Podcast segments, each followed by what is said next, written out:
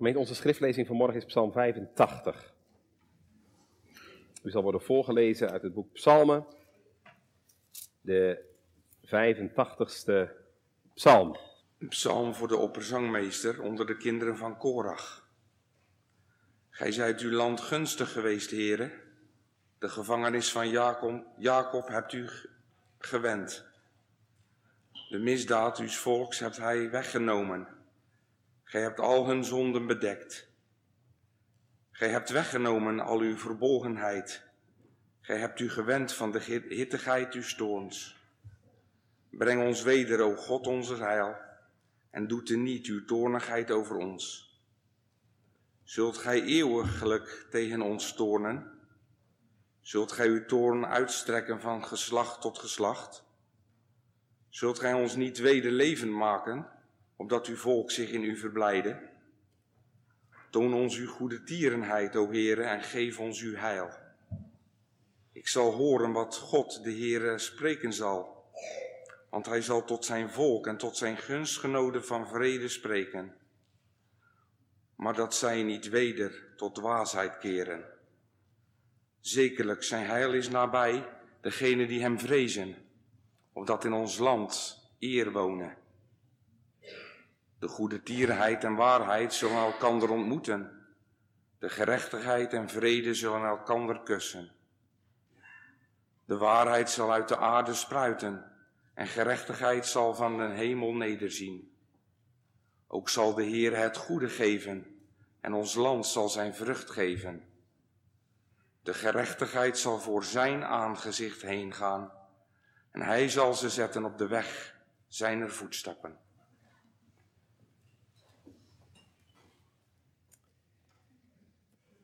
Gemeente, het is weer Pinksteren. Het feest van de geest. Het feest van groei en bloei. Hebben we gisteren gehoord, hè? Hoe er door de machtige daden van de Heer er wonderen gebeurden in Jeruzalem. Waarbij vele mensen, een grote schare tot geloof kwam.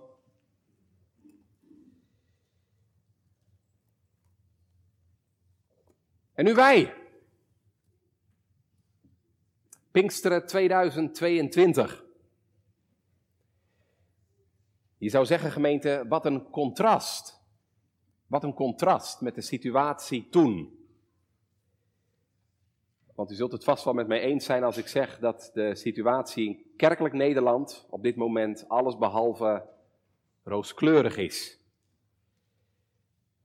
Als je het nieuws de afgelopen weken een beetje gevolgd hebt, kon je lezen over uh, de verdeeldheid in de christelijk gereformeerde kerken. In de jaarboeken van verschillende kerken lees je over teruglopende ledentallen, kerkverlating, overal toeslaat. Corona heeft de afgelopen twee jaar blootgelegd hoe wankel en labiel we zijn, hoe makkelijk wij het laten afweten, hoe makkelijk gemakzucht en lauwheid ons in de greep konden krijgen. En dan heb ik het gemeente nog niet over al die andere dingen die spelen. De bedreiging van buitenaf, de geweldige impact van de media en de samenleving op ons en onze kinderen. En dan vandaag weer Pinksteren. Pinksteren, het feest van de geest.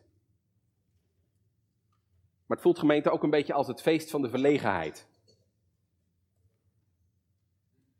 Want als je je ogen toch een beetje open hebt, dan zie je toch dat het niet goed gaat. Ziet u het ook? Ik hoop zo gemeente dat je het ziet. En vooral dat het aan je hart gaat. Dat het je smart. Want als de Heer je lief is, dan heb je ook zijn kerk lief. Dan heb je, zoals we net zongen, deernis, medelijden met het gruis van Sion. Maar gemeente dat niet alleen, dan zul je ook de zaak van Sion bij de Here brengen. Met verootmoediging. Met gebed om genade en ontferming en herstel en genezing. Want dat is de weg die de Bijbel, die Gods woord ons wijst. Want gemeente, zulke tijden als wij nu beleven zijn er vaker geweest. van die tijden van verval, van nood. Dat zien we vanmorgen in Psalm 85. Maar dan zien we vanmorgen ook gemeente wat de psalmdichter met die nood doet. Hij brengt het bij de Heeren. In verootmoediging. En gebed. En gemeente, laten wij die weg ook gaan. Want alleen in die weg is er zegen en herstel te verwachten. Ik wil vanmorgen dus met u stilstaan bij Psalm 85. Een gebed in nood. Een gebed om herstel. En ik wil daarbij met u met name stilstaan bij de woorden die we vinden in vers 5 tot en met 8. Waar de psalmdichter als volgt bidt. Breng ons terug, o God van ons heil. En doet er niet uw toornigheid over ons. Zult u eeuwig tegen ons toornen? Zult u uw toorn uitstrekken van geslacht tot geslacht? Zult u ons niet weer levend maken, opdat uw volk zich in u verblijde? Toon ons uw goede tierenheid, o Heere, en geef ons uw heil, uw redding, uw verlossing. Een psalm voor de opperzangmeester onder de kinderen van Korach. Ja, Psalm 85 gemeente is een psalm van de kinderen van Korach. Nou, dat alleen gemeente is eigenlijk al een preek op zich. Want wie was Korach? Dat weet u vast wel. Korach, hè, dat was een van die drie mannen die tijdens de woestijnreis in opstand kwam tegen Mozes. En die daarom levend ter hel voer. de aarde opende zich en verslond Korach, Datan en Abiram. En u staat vanmorgen deze psalm in de Bijbel, gemeente. Een psalm van de kinderen van Korach. Dus God heeft met hen niet gehandeld naar de zonde van hun vader, kunnen we concluderen. Integendeel, zij mochten de Heeren dienen in de tempel. Als tempelzangers. Want dat waren de kinderen van Korach. Ze mochten de Heeren de lof en de eer toebrengen. Wat een genade. Voor de kinderen van Korach. Gemeente, die kinderen van Korach zijn een levend bewijs dat er bij de Heeren een nieuw begin mogelijk is. En het mooie, dat zullen we in deze psalm vanmorgen zien, het mooie is die hoop, die hadden zij dus ook voor hun land en volk dat de Heer een nieuw begin kan maken. In de penibele, deniswekkende toestand waarin het volk Israël zich nu bevindt. Want gemeente, het gaat niet goed met Israël. Het gaat niet goed met Gods volk. De psalm, dat hebben u wel gelezen, spreekt over Gods toren.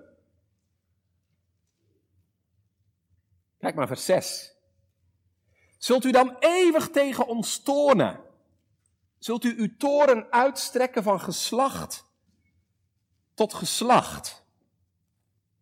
Wat wordt daarmee bedoeld met die toren van God die zich over het volk uitstrekt? Nou, heel waarschijnlijk, gemeente, gaat dat hier over de, de ballingschap. De ballingschap waarin het volk zich nu al zoveel jaren bevindt. De Heer was vertorend op hen.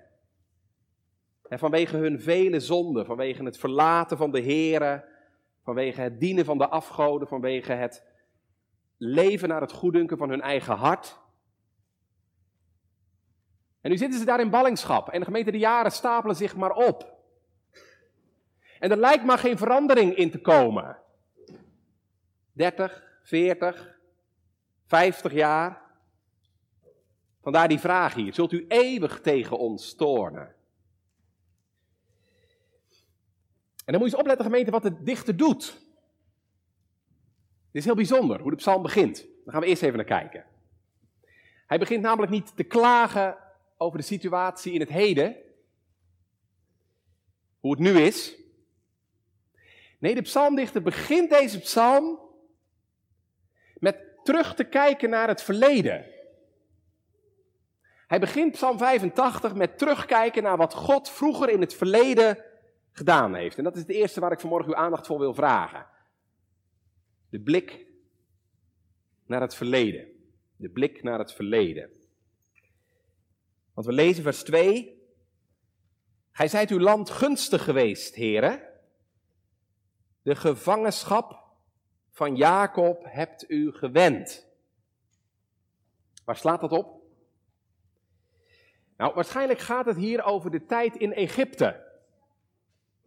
u weet, het diensthuis van Egypte, waar het volk Israël zoveel honderden jaren gevangen is geweest. als een gevangenis, als een gevangenschap, waar ze als slaven de Egyptenaren moesten dienen. Maar u weet, God heeft met de uittocht, met de Exodus, die gevangenschap gewend. Heeft ze met een sterke hand en met een uitgestrekte arm uitgeleid. En waarom deed God dat? Heel eenvoudig gemeente, omdat Hij een genadige God is. Een genadige God. Kijk maar hè, vers 3 en 4. De misdaad van uw volk hebt u weggenomen. U hebt al hun zonden bedekt. U hebt weggenomen al uw verbolgenheid. Je hebt u gewend van de hittigheid van uw toren. Nou, je hoort deze woorden spreken over zowel zonde als genade. En de dichter spreekt hier over de misdaad van uw volk. Niet de misdaad van de heidenen, de Filistijnen of de Babyloniërs of zo. Nee, de misdaad van uw volk. Al waren ze Gods volk, het waren ook zondaren. Ze hadden misdaden. En dat laat ons iets zien, gemeente, dat zegt ons iets over de werkelijkheid en de weerbarstigheid van ons bestaan. Er is misdaad, zonde. En nogmaals, dan heeft de dichter het hier niet over de wereld, maar hij heeft het over het verbondsvolk van God.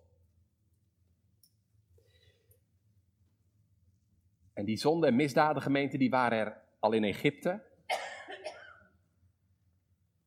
In Egypte, waar ze ook al de afgoden dienden, zoals we weten.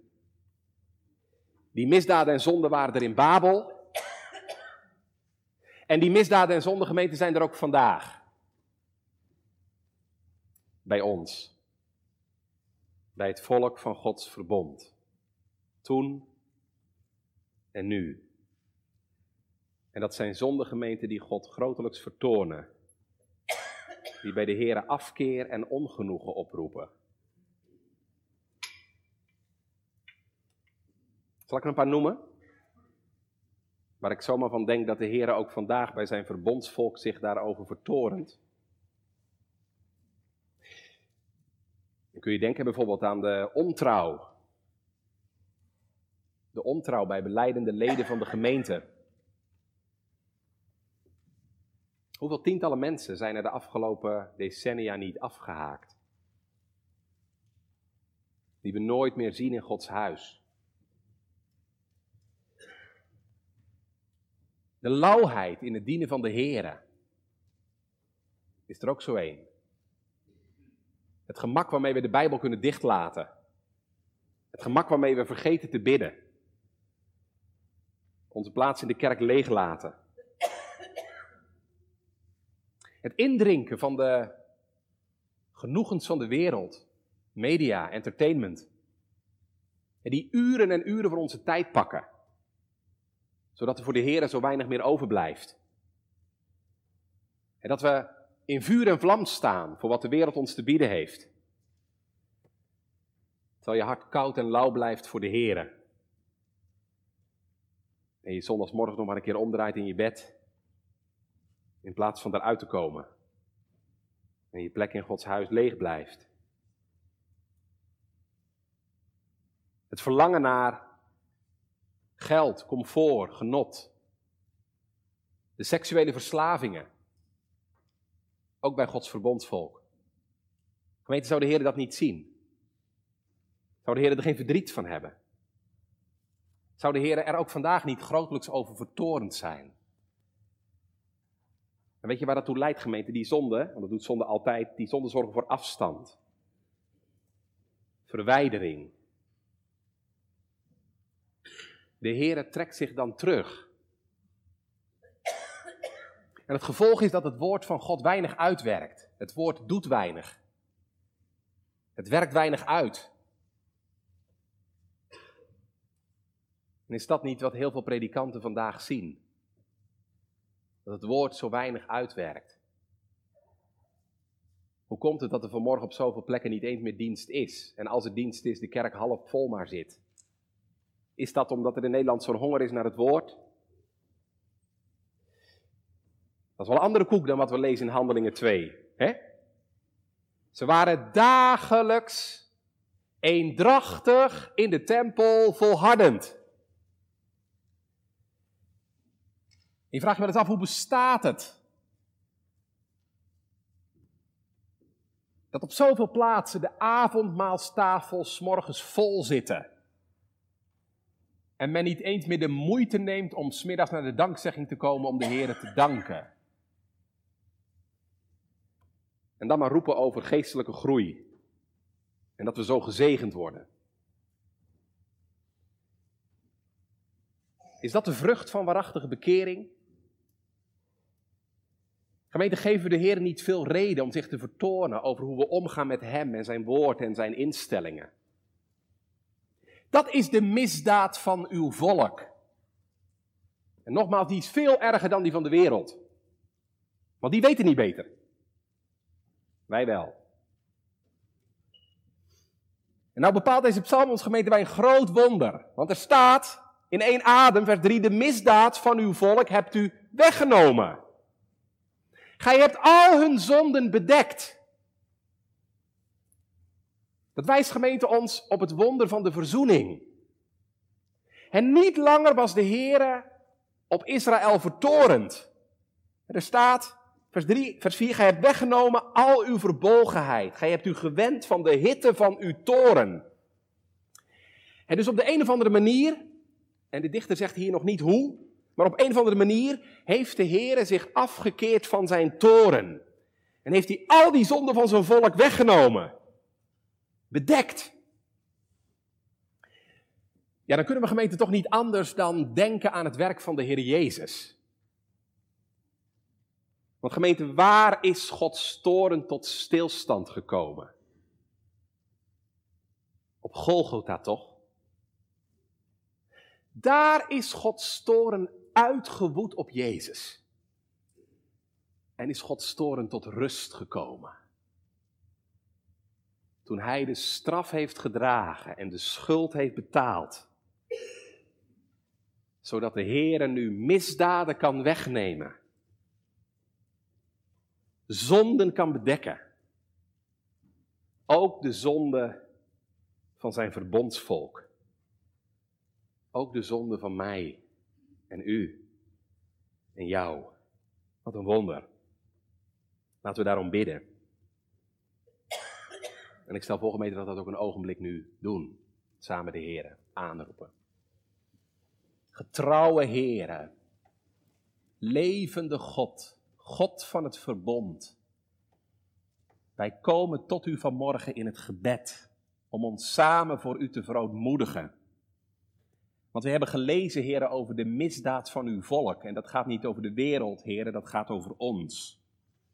Onze misdaden, onze zonden, waarmee wij u verdriet doen, waarmee we u vertonen. En wij vragen u ootmoedig, heren, laat ze ons zien, heel persoonlijk. Ontdek ons aan onze persoonlijke zonden en tekortkomingen. En geef ons genade, Heer, om ons voor u te verootmoedigen. Om ons voor u klein te maken. Om te roepen om ontferming, genade en vergeving. Want dan hebben we er net ook mogen lezen, Heer, dat er bij u vergeving is. Dat u zo genadig bent dat u de misdaad van uw volk Israël wilde wegnemen. Hun rebellie, hun vijandschap, hun afkeer van u en uw wegen. En wij zijn niet beter, heren, maar u bent nog steeds diezelfde God. En daarom smeken we u, heren, wilt u door het werk van de Heer Jezus ook onze zonde en schuld verzoenen en bedekken. En ons uw heilige geest geven, opdat we ons bekeren, heren, van onze lauwheid, van onze gezapigheid, van de slordigheid waarmee we om kunnen gaan met u, met uw woord, met uw dienst, met de kerkgang. Heren, ook wij hebben heel veel reden om ons vanmorgen voor u te verootmoedigen. Als we aan al die mensen denken, die ooit hier ook waren, maar die weggegroeid zijn bij u en uw woord vandaan. Heren, zij horen toch ook bij de kudde. Wilt u in uw genade, heren, aan hen denken? Ze terugtrekken tot u. Ze bekering schenken ten leven. En de misdaad ook van hen leven, van hun leven, vergeven en verzoenen. Heren, onze ogen zijn op u. Uw grote zoon is aan uw rechterhand en op zijn volbrachte werk willen we eerbiedig pleiten. Opdat u, heren, ons als gemeente bewaart en beschermt bij uw woord en een vurige muur rondom ons wilt zijn, opdat uw werk mag doorgaan onder ons en onze kinderen. Om Jezus wil alleen. Amen.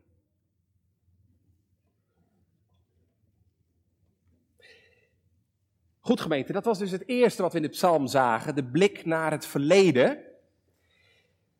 En als je nou vraagt waarom doet de dichter dat, waarom begint hij deze psalm met eerst naar het verleden terug te kijken, dan is er maar één antwoord. Omdat wat God in het verleden heeft gedaan, hem hoop en verwachting geeft dat de Heer dat ook nu kan doen. En nu het volk Israël opnieuw in ballingschap zit, opnieuw ernstig in de problemen zit. En dat is iets wat we heel vaak zien in de psalmen. Dat, dat wat de Heer in het verleden heeft gedaan, hè, Gods handelen in het verleden, een bemoediging vormt ook voor ons vandaag. Een bemoediging in het heden is. Want als je mag zien hoe de Heer in, ja, in andere moeilijke, uitzichtloze periodes heeft gewerkt, dan geeft dat hoop en verwachting dat Hij ook nu in moeilijke, uitzichtloze periodes hulp kan bieden. Dat is de reden dat de psalmdichter zo begon. Gods handelen in het verleden vormt de basis voor zijn gebed in het heden. En dat is het volgende waar ik met u naar wil kijken. En dan gaan we letten op de inhoud van zijn gebed. De versen 5 tot en met 8. En als u dan even meekijkt in de woorden van onze tekst, dan ziet u dat er hier sprake is van vier bedes. Vier bedes. De eerste staat in vers 3. Eh, in vers 5 bedoel ik. Breng ons weder, o God van ons heil. De tweede staat er gelijk achteraan, in vers 5. Doe te niet uw toren over ons. De derde bede vind je in vers 7. Zult u ons niet weer levend maken, opdat uw volk zich in u verblijden? En de laatste bede, het zijn er eigenlijk twee, vind je in vers 8. Toon ons uw goede tierenheid, o Heere, en geef ons uw heil. Nou, wat ik in het vervolg van de preek wil doen, is niets anders dan die vier bedes kort met u langslopen. Laten we ze één voor één even langslopen. En dus de eerste bede, in vers 5, is: Breng ons weder, o God van ons heil. Here, breng ons terug. Terug naar ons land natuurlijk. Maar ik denk dat je ook hierin mag horen: Here, breng ons terug naar U. Breng ons terug naar U, zodat we U weer Dienen zoals voorheen. Dat we u weer mogen dienen met ons hart. Zoals u waard bent. Breng ons terug. Terug naar ons land. Maar vooral terug naar uzelf. En er zit natuurlijk gemeente ook de erkenning in dat ze dat zelf niet kunnen. Dat ze zelf niet die terugkeer kunnen bewerkstelligen, maar dat God dat moet doen. En dat lijkt mij gemeente ook een hele belangrijke les voor ons vandaag. Dat ook wij onze eigen onmacht en onmogelijkheid erkennen. Ik bedoel heel eenvoudig gemeente, wij kunnen de secularisatie toch niet stoppen. Wij kunnen het verval en de afval toch geen halt toeroepen. Wij zijn niet bestand tegenover de druk vanuit de samenleving en de invloeden van de wereld. We zijn te zwak. Het lukt ons niet. Want ons hartgemeente is zo hard, zo eigenwijs. Ik kan het niet eens bij mezelf veranderen. Laat staan bij een ander. Gelooft u dat? Laten we daar even beginnen, gemeente. Ben je overtuigd van de hardheid van je hart? Ben je ervan overtuigd dat je onmogelijk zelf vol verandering kunt zorgen? Want dat is heel belangrijk, dat je dat ziet. En we leven in een tijd waarin we zo goed kunnen doen hetzelfde. Ook in de kerk. Ja, als we nou dit eens doen, als we nou dat eens proberen, als de diensten een beetje opleuken, andere muziek, kortere preken, dat zal misschien helpen. Daar krijgen we de mensen de kerk mee in. Of althans, daar houden ze mee in de kerk. Denk je dat echt? Gemeente, dat beseffen we werkelijk niet hoe ernstig de situatie is. De situatie van ons hart en ook van de tijd waarin wij leven. Dr. Martin Lloyd Jones, de grote Engelse prediker Martin Lloyd Jones, zei het al in de jaren 50. Alleen een opwekking kan het Westen redden. Alleen een opwekking kan de kerk in het Westen redden. Alleen een krachtige werking van de Heilige Geest kan het tij keren. En als ik eerlijk ben, gemeente, ziet het daar niet naar uit op dit moment. En ja, dan kunnen we natuurlijk zeggen. Maar bij ons valt het toch nog wel mee. De diensten worden toch nog redelijk bezocht. Nou, natuurlijk mogen we daar dankbaar voor zijn. Maar laten we ons ook niet al te rijk rekenen, gemeente. Ik ben heel dankbaar voor wat de Heer ons nog gelaten heeft, natuurlijk. Maar ik ben echt niet optimistisch. Als God het niet verhoedt en als u en ik er niet vurig om bidden, weet ik niet hoe de gemeente van Arnhem er over tien jaar uit zal zien. Want als we hier op ons dorp even alle gemeenteleden van buiten weglaten, dan blijft er echt niet zoveel over. Ik bedoel maar te zeggen, de secularisatie gaat ook in Arnhemuiden razendsnel. Als we zien hoeveel jonge mensen, hoeveel catechizanten er door een achterdeur verdwenen zijn, hebben wij echt geen reden om ons rijk te rekenen.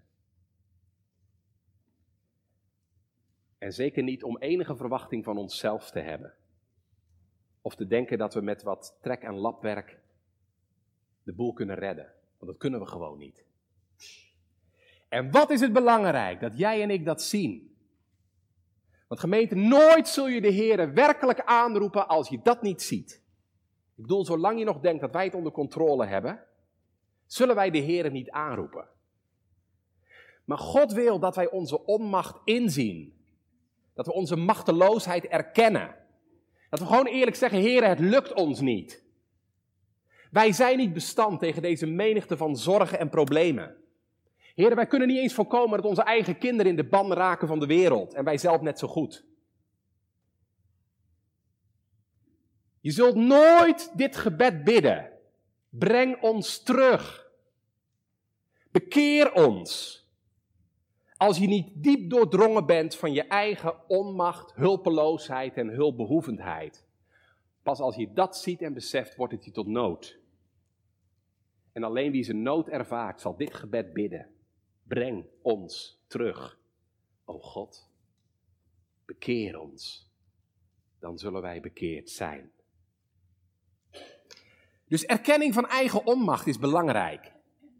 Maar tegelijkertijd, gemeente, horen we in dit gebed, in vers 5, ook de erkenning van Gods macht. Heren, u kunt wat wij niet kunnen. U kunt ons terugbrengen. En met dat de dichter vraagt, Heren, breng ons terug, erkent hij dat God het wel kan. Daar klinkt verwachting in door. Waarom? Omdat de Heere de God van ons heil is. U bent de God van ons heil, de God van de verlossing, die verlossing en uitredding kan geven. Dat hebt u gedaan in het verleden, dat zagen we net, hè? toen de Heer Israël bevrijdde uit Egypte. En dat kunt u dus ook vandaag. En ook dat is nodig, gemeente. dus dat we aan de ene kant afgebracht worden van alle verwachting van onszelf. Dat alle hoop op onszelf afgebroken wordt. En dat we tegelijkertijd heel onze verwachting op de Here alleen stellen. Gij kunt redden. Gij alleen. Goed, dat was de eerste bede. Breng ons terug, o God van ons heil. Dan gaat hij in één adem verder met de tweede bede. En doe uw toornigheid over ons teniet. De dichter beseft, God is vertorend. En daar heeft hij ook alle reden toe. Dat is helemaal terecht dat de Heer vertorend is, want wij hebben gezondigd en gedaan wat kwaad was in zijn oog. En ook dat is belangrijk, gemeente, dat je dat ziet.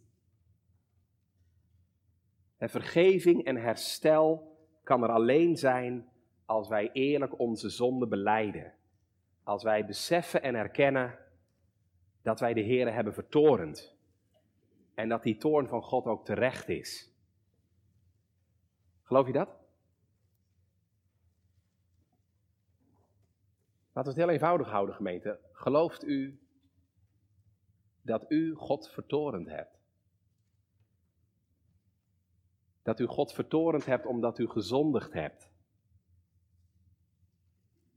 En telkens in de psalmen zie je dat, hè, dat de psalmdichters dat weten.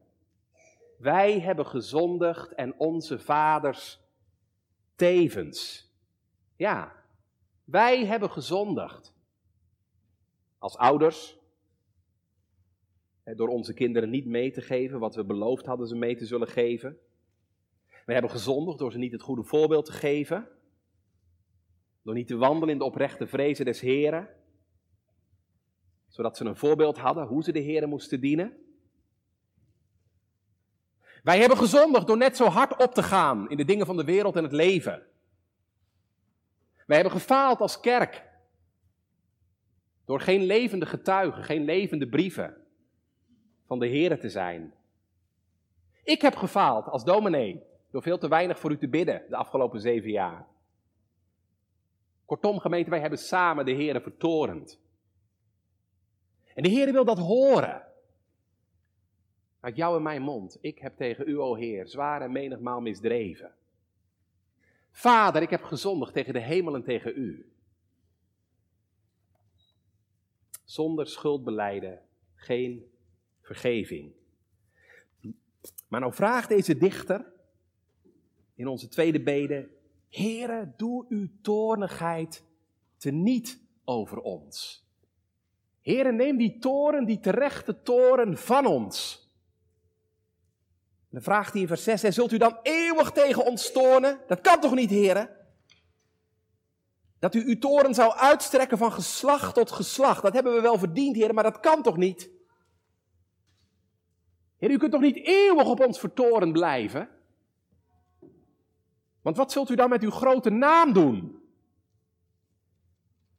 Ik bedoel daarmee gemeente, natuurlijk, de Heer is weliswaar rechtvaardig en heilig.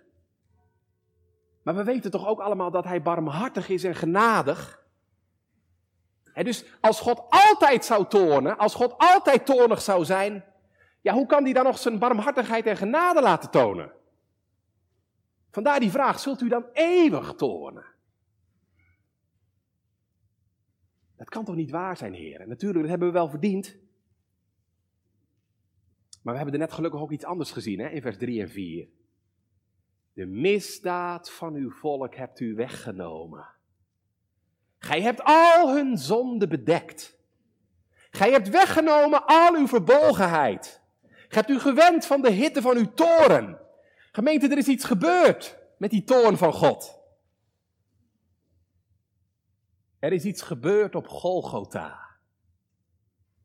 Ik zei het al, daar is Gods toren gestild. Daar is God verzoend. Zodat God nu de misdaden kan wegnemen. De zonde bedekken. Onder dat alles reinigende bloed van Jezus. Is dat ook uw hoop?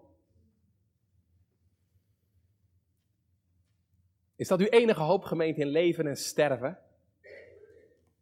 Dat bloed van Christus, Jezus, uw verzoenend sterven, blijft het rustpunt van mijn hart.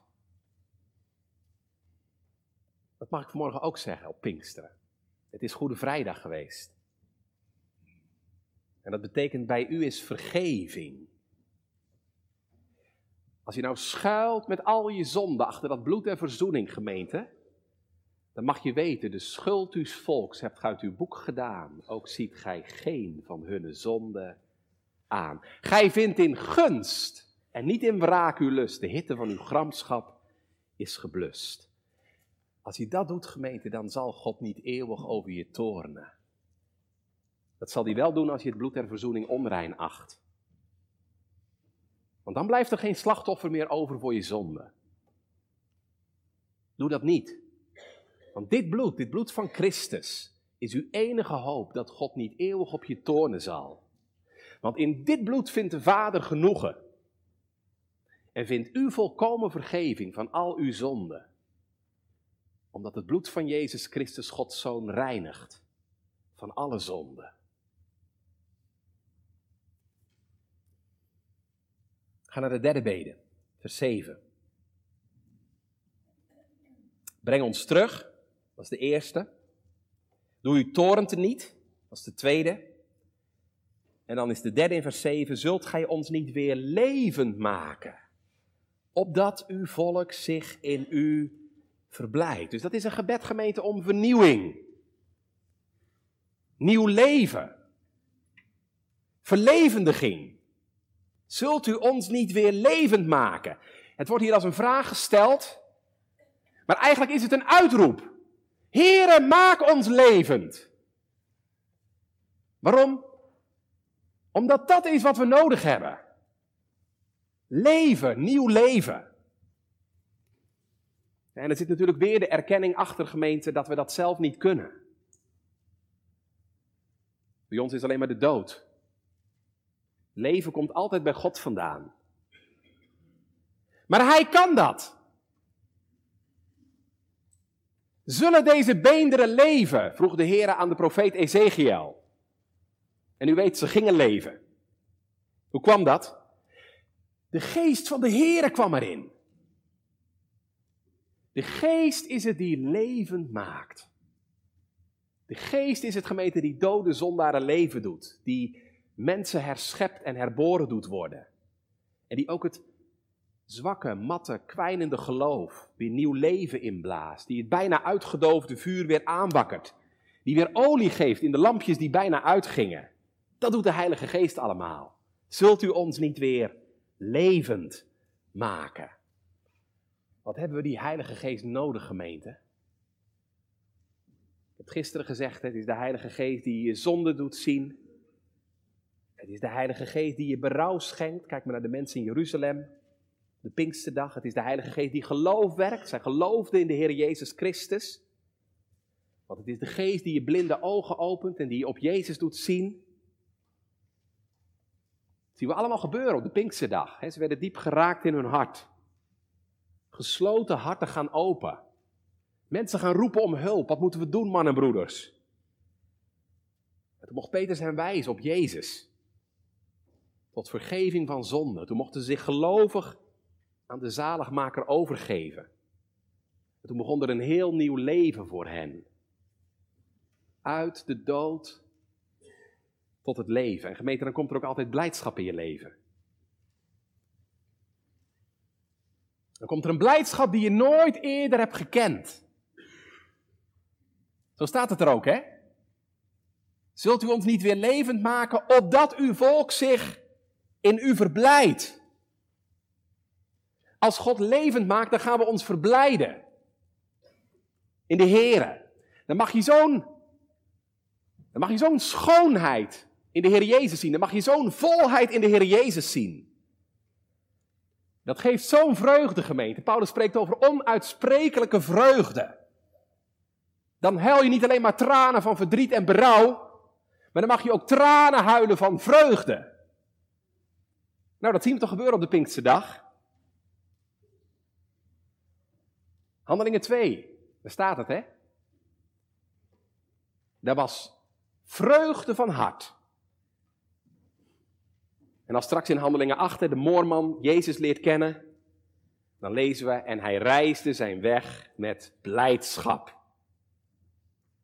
Ja, als de Heer jou nieuw leven geeft, dan ga je verblijden in Hem met een onuitsprekelijke en heerlijke vreugde. Dan mag je het ervaren in je hart. Gij hebt me in het hart meer vreugd gegeven dan andere smaken in de dingen van de wereld en het leven. En dan is het ook niet moeilijk meer, gemeente, om te breken met de lege blijdschap van de wereld. Want dan heb je iets veel mooiers ontdekt. Dan heb je iets veel beters gekregen. Dan kun je echt zeggen, weg wereld, weg schatten. Gij kunt niet bevatten. Hoe rijk dat ik ben. Ik heb alles verloren. Maar Jezus verkoren. Wiens eigen ik ben. Maar dat kan alleen gemeente als de geest je dat laat zien. Als de geest je dat leert. En daarom moet het ons gebed zijn. Het mag ook een gebed zijn tot de Heilige Geest. Maak ons levend, heren. Opnieuw. Telkens weer opnieuw. En voor het eerst. Zult gij ons niet weer levend maken? Opdat uw volk zich in u verblijdt. En dan eindigen we gemeente vanmorgen met die laatste bede. In vers 8. Toon ons uw goede tierenheid, o Heere, en geef ons uw heil. Het zijn eigenlijk twee bedes, hè? Het zijn eigenlijk twee bedes, maar het gaat om hetzelfde. Toon ons uw goede tierenheid. Dat betekent, hè, dat weet u wel, heb ik vaak uitgelegd, de goede tierenheid is Gods liefde, Gods trouw, zijn verbondsliefde en trouw. En geef ons uw heil. Dat betekent geef ons uw redding, uw verlossing. Hulp in de benauwdheid. Dat is heil. En dan vind ik het heel mooi, gemeente, als de dichter dit vraagt, hè, in vers 8. Toon ons uw goede tierenheid, heren, geef ons uw heil dan doet hij eigenlijk niks anders dan een beroep op Gods karakter. Toon ons uw goede tierenheid. Want dat bent u, heren. God is goede tieren. En geef ons uw heil. Want wat hebben we net gezien in vers 5? God is de God van ons heil. Kijk, dat is nou de diepste reden Waarom de dichter, hè, ondanks de nood en de ellende waar het volk zich in verkeert, ze toch de Here aan kunnen roepen. Ondanks dat ze het zo verbeurd en verknoeid hebben. Hun enige hoop, gemeente, is de Heere zelf. Hij is goede tieren en hij is een God van heil, redding en verlossing. Dus wat we hier zien, dat zien we heel vaak in de psalm, deze dichter doet een beroep op Gods wezen, op Gods karakter. Hij weet wie de Heere is. Een God die goede tieren is, die trouw is aan zijn verbond. En die steeds weer, ondanks menselijke ontrouw en zonde, die, die verbondstrouw en liefde toont. Een God die je om heil mag vragen, omdat hij een God van heil is. Kijk, en dat wijst ons gemeente nou op het diepste houvast van het geloof. Als je niks meer hebt om op te pleiten, als er geen enkel houvast meer is, dan klampt deze dichter zich vast aan God zelf. U bent goede tieren en u bent een God van heil. Dat is zo mooi, dat zie je steeds weer terugkomen in de Bijbel. Hè? Als mensen niks meer hebben om zich aan vast te klampen, dan klampen ze zich vast aan God zelf. Daniel, Daniel 9, wij werpen onze gebeden niet op onze gerechtigheden, maar op uw barmhartigheid. David, Psalm 25, denk niet aan de zonde van mijn jeugd, nog aan mijn overtredingen. Denk aan mij naar uw goede tierenheid. Mozes, hè, als het volk gedanst heeft rond het gouden kalf. En hij weet dat God hen terecht kan vernietigen. Omdat ze hem vertoond hebben. Wat zegt Mozes dan? Heren, wat zult u met uw grote naam doen? Uw naam, heren, is toch barmhartig, genadig en groot van goede tierenheid. dus als er niks meer is bij jezelf, gemeente, dan mag je je vastklampen aan de Heer zelf. Doe je dat ook? Sta je ook zo vaak met lege handen voor God? Ja, dan kun je alleen nog maar bidden, toch? Denk aan mij toch in gena. Om uw goedheid eer te geven. En dat mag je nou vragen voor jezelf, voor je kinderen als je die mag hebben. Dat mag je vragen voor de gemeente. Nogmaals, gemeente, de tijd is ernstig. De nood is groot. En ik hoop zo dat je dat niet wegwuift vanmorgen, maar dat je dat ziet en beaamt. Want nogmaals, alleen, alleen wie de nood ziet, zal ook behoefte hebben aan hulp. De Heer is bezig om op te staan tot de strijd. Dat ziet u toch wel? Zijn oordelen gaan de wereld rond. En gemeente van Annemuiden, dat oordeel zal ook het huis van God treffen. Want het oordeel begint, zegt apostel Petrus, bij het huis van God. Dus bij ons. En ik heb straks gezegd, wij hebben net zo goed Gods toren verdiend. Ook de christelijke gemeente staat net zo goed onder Gods toren vanwege onze zonden en afmakingen. En ik hoop zo vanmorgen dat u zich nou niet ergert aan mijn woorden. Want ik zeg dit uit liefde en bewogenheid. Maar ik hoop dat we ons daar samen van bewust zijn. Dat u iets van die nood voelt. Iets beseft van de toorn van God over onze zonde en onheiligheid. Dat wij ons zullen verootmoedigen voor de Heer. Want doen wij dat niet, dan zal het verval en de afval zich gewoon doorzetten. Zonder inkeer en bekering is er geen hoop. Maar laten we dan net als deze dichter de Heeren aanroepen. En ik weet dat die er zijn in Arnhemuiden. Maar laten het er nog veel meer worden. Laten we net als deze dichter de Heeren aanroepen. Ons verootmoedigen voor de Heeren. Ons bekeren van onze zonden en onze verwachting stellen op Hem alleen. Dat zien we in de Bijbel en dat zien we ook in de kerkgeschiedenis. Dat de Heer dat zo vaak heeft willen zegenen. Als mijn volk zich voor mij verootmoedigt, zegt de Heer, dan zal ik naar hen omzien.